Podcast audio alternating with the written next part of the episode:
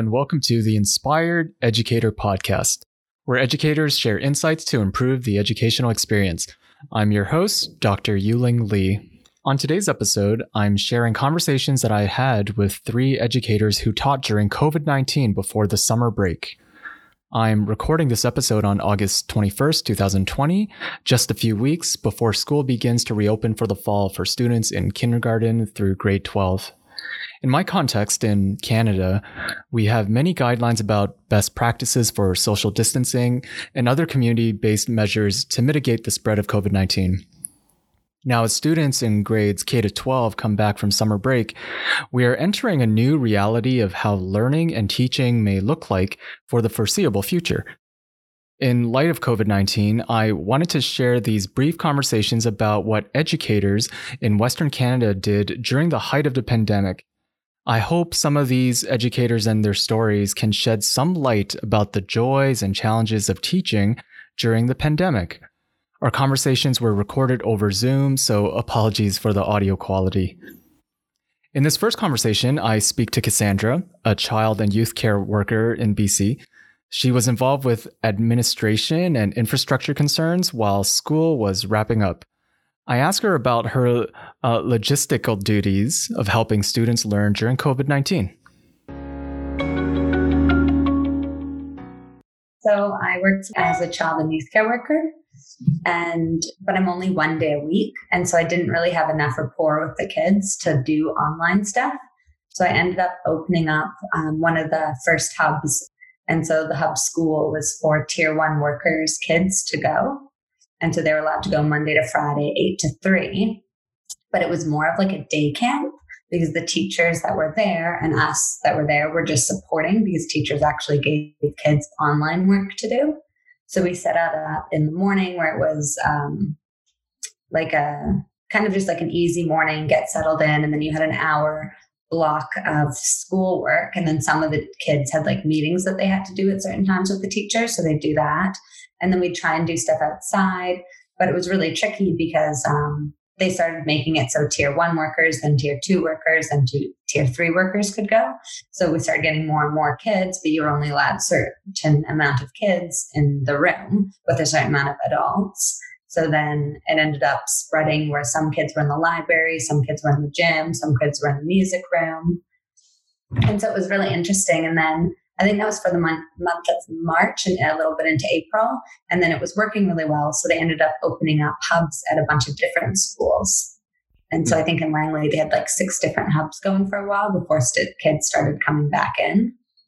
And then, yeah. Hmm.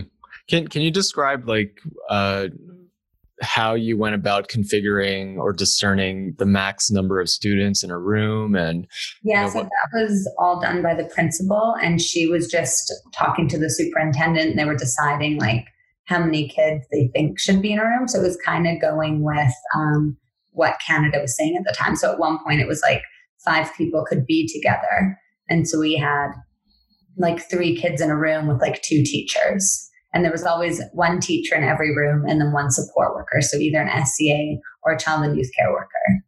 Mm. Mm-hmm. Cool. So did I'm assuming it kind of changed as yeah. days went by and so it started out originally it started out with like five kids. Mm. Um, and then as time went on and they were saying like, oh yeah, grocery store workers are actually essential. So their kids should be allowed to go. It started getting busier and busier. Um, but it was definitely better when it was like run like a day camp and we started doing um, something on every day. So Thursdays was like green thumb day and Friday was experiments and um, Monday was like making like fidget spinners. So either making Play-Doh or slime or just something that like they could do and take home. And, yeah. Hmm. So then how long did it take for for you to like transition from i'm assuming it's just like traditional teaching like mm-hmm. worksheets or something and then moving towards the day camp like how long did it take to to discern that process? Um, for me, it was easy because I'm a child and youth care worker. And so I was just working one day a week at a school, but it was my first year at the school. And so my job was to support kids emotionally. And so I didn't actually ever do any work with any kids. It was just, well, I guess like we did work, but not necessarily like worksheets or math or English or anything like that. It was going over like support and it was talking to them about like what's appropriate, what's not appropriate, how to make friends, friendship groups. So then going from that into this um, into this hub was really weird because no one knew what they were doing. And um, some teachers were really, really good at telling kids, okay, every Monday we're going to have a meeting at 9 a.m. and this is the homework you have to do for the week. Where other kids, teachers just didn't do that. And it was just, it, they just didn't really know what they were doing, when they were doing. So it probably took like a good, like, probably like week and a half, two weeks to like find out who everyone's teachers were and what they have due, when they have due, and what they're supposed to be doing. But then it changed all the time. Yeah. yeah, I had friends who were teaching in other settings, and the changes were were dramatic from from what yeah. you described. Um, I, I, guess I'll just end with this. Um, can you kind of share two memories, like if if there was two vivid memories, one of something that went really well. Mm-hmm. It could mm-hmm. be big or small, but then also something that was especially challenging during that time. Yeah, so I think, I think the thing that went really well was when we turned it into a day camp and started making certain things on each day. And so we started out with like a big scavenger hunt for the kids, and we were allowed to um, touch paper. That was the only thing that was allowed to go like back and forth. No other like objects. Um, and then the thing that was really tricky was you have a lot of adults with not a lot of children, and you have a like you have a lot of different people's opinions. Um, there were a couple teach. There was one teacher in particular who was really, really nervous about COVID and would wear gloves all day and would wear like a painting smock and would be like six feet, six feet, like get away from me kind of thing, and was quite strict. Where other people, where it was still like kept the rules in place, but a little bit more like lenient and relaxed. Um, and then it was really tricky because we had kindergarten to grade eight, and you're just trying to make something for all of them to be fun. And so, yeah, that would have been that was hard. But is there anything that you think um, teachers have learned during this time that they should carry on into like regular practice? Um, I'm not sure. I feel like teachers didn't really have a lot of time to learn because they were like, okay, you're going to teach online. Okay, now you have to teach part time online and part time in class. And now it's you're just teaching again full time in class, but who knows what could happen. So I think I feel feel like the teachers are doing really well, which is going with the flow and just like taking whatever comes at them. So probably just keep doing what they're doing. From my conversation with Cassandra, I can tell that it was such a huge undertaking to pivot the school towards different models of teaching and learning. Yet, as Cassandra pointed out, teachers were able to go with the flow and work through many of the issues, even when they have diverse opinions about pedagogy or even safety this is going to happen in the fall as well. So, more than anything, it seems like our teachers will need to be adaptable to any circumstance and revise and modify in the upcoming year. My next conversation is with Lauren. Lauren is a teacher in Alberta, and our conversation involved her approach for remote or distant learning, especially the use and challenges of technology. So I teach grade three, and when Alberta leading up to the school closures, they were kind of providing a lot of guidelines on what schools will look like as they continue to remain open. And then they decided that they would shut the schools. So our school, it shut down just prior to spring break. So that gave us some time as a school to take some time to figure out what remote learning would look like, what types of procedures and such that our school would proceed with, and how we would communicate with families. And then our school went on spring break. So when we returned from spring break, that was the introduction to uh, the remote learning experience. Can you kind of like um, uh, describe what a typical day look like? How how you would do remote learning? Yeah. So the Alberta provincial guidelines were set out based on grade level. Um, sorry, ranges of grades. So I, as a grade three teacher, I was within the K to three um, grade range. And so, how that worked was we were required to provide one hour of curriculum instruction each day.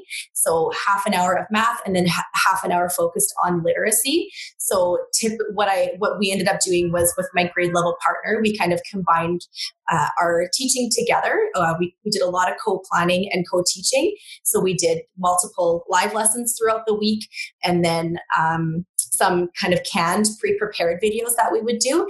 And then in terms of activities that students did it completely depended on the day. But we obviously relied heavily on technology. Uh, certain schools did packages that they handed out. We stuck with our grade different grades at our school did different things but we stuck with the online delivery. So we used um, Google or sorry Google Classroom is our platform, and it seemed to work for a delivery method. It worked okay. Uh, it was a lot of on the fly learning and the students adapted pretty quickly which was neat to see but it was not without its uh, growing pains. So everything um, is integrated into google classroom i'm assuming. Uh, reflecting back were there any particular surprises? Like you're like oh this this worked well. And also were there any particular challenges in teaching this way yeah, I think one of the particular surprises was I have not given students enough credit up to this point about their technical literacy. So we teach we teach computers in school they use them um, but being in a younger grade we don't have as much access as the older grades would but we still have at our school we have a very high involved rate of being able to access like Chromebooks and such. Um, but I was blown away. And I know that it was not without a lot of parental involvement and I'm sure coaching and YouTube tutorials that parents are trying to access. But overall, pretty quickly, the students were quite literate with being able to access um, Google Classroom and then also being able to access the assignments, joining into the video conferences and stuff. I think the surprise for me was though, uh, I, I was surprised at um, what classroom management was like in a virtual classroom. Uh, it was not without its challenges. It was very different from being in a physical classroom, but challenging nonetheless. Everything from microphones on and off to flashlights and cameras and tech issues and you name it. It was, yeah, it, it proved to have its challenges, especially with younger students. Yeah.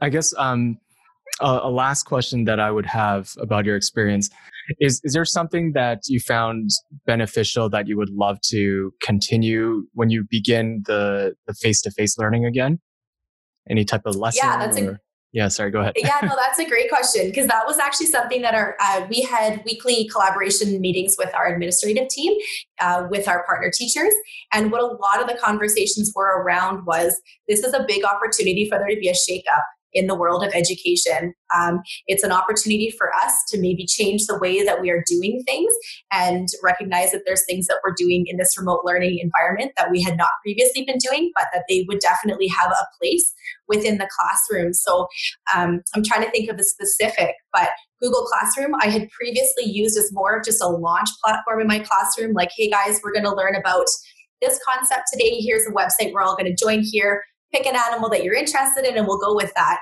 Whereas now that I've seen how useful Google Classroom can be for even younger students and being able to access and complete tasks and such in there was a huge a huge surprise um, and something that I'll definitely look to continue and we also we we used a lot of different types of online uh, programs. A lot of them opened up during COVID and allowed for free subscriptions.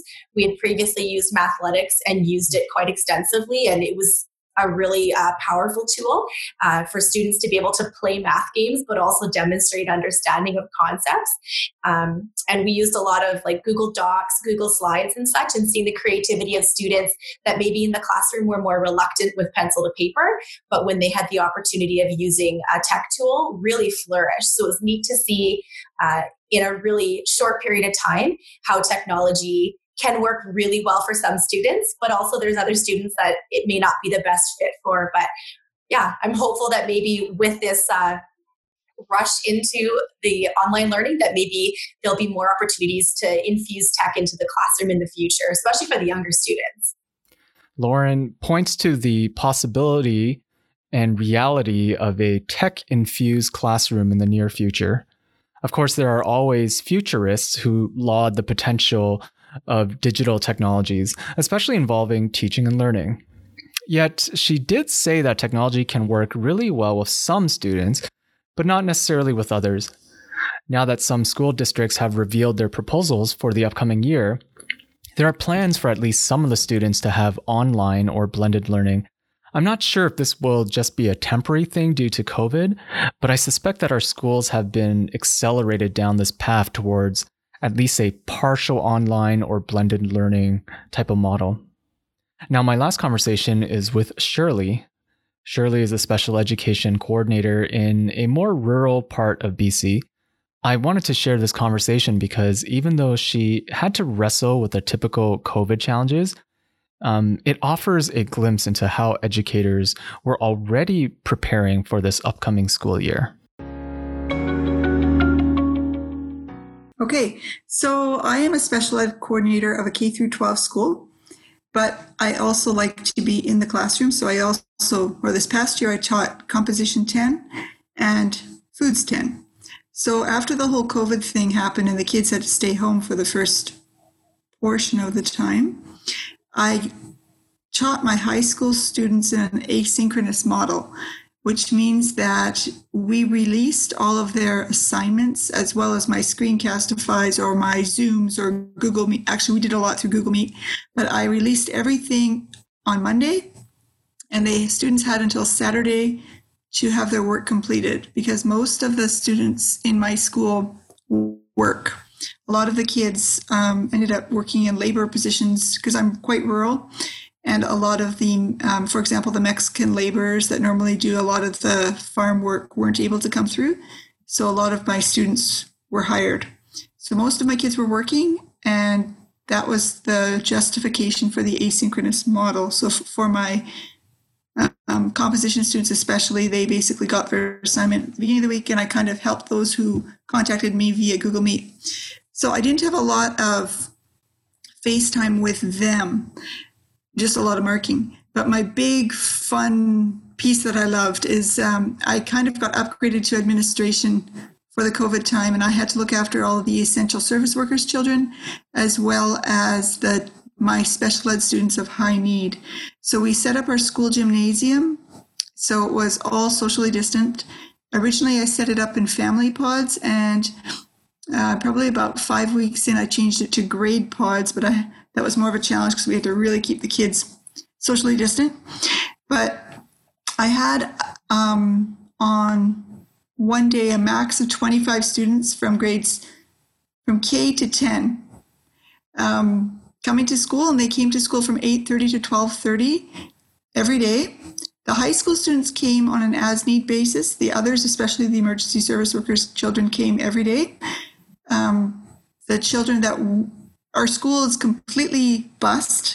So, of course, our buses did not run in COVID, so parents had to bring their children. But for the parents that were unable to bring their children, I we, we were able to hire educational assistants to be drivers. But of course, they had to sanitize their vehicle and they could only take one family at a time and all those good things.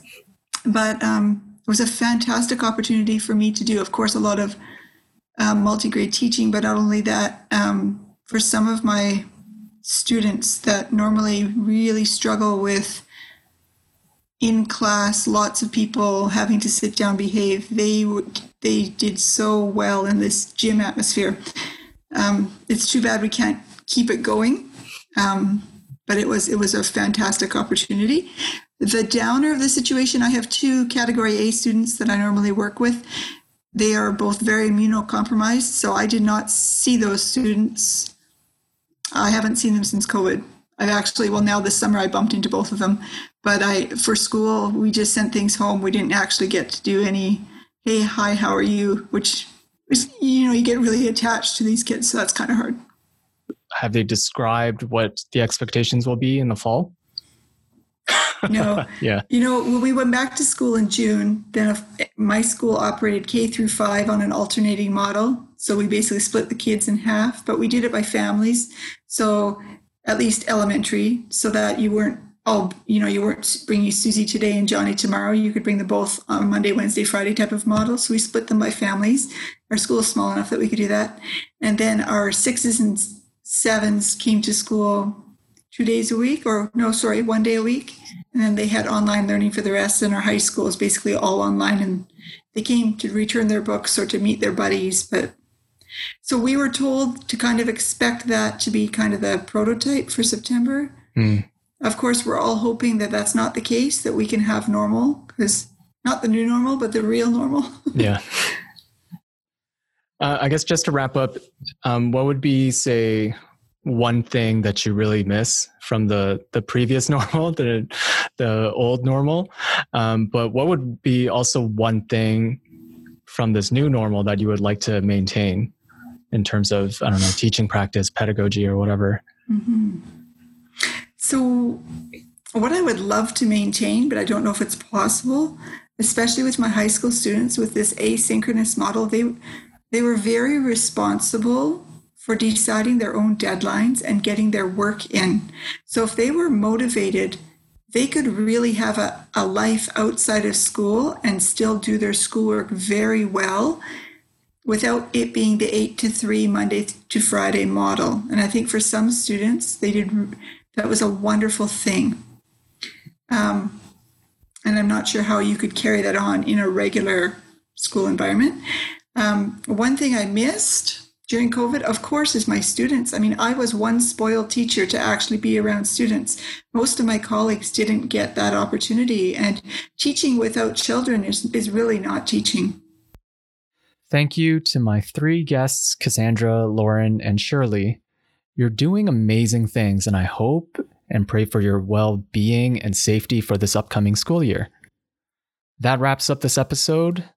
And until next time, especially for my teacher and student friends, may you stay safe and know that you are doing good work. See you next time.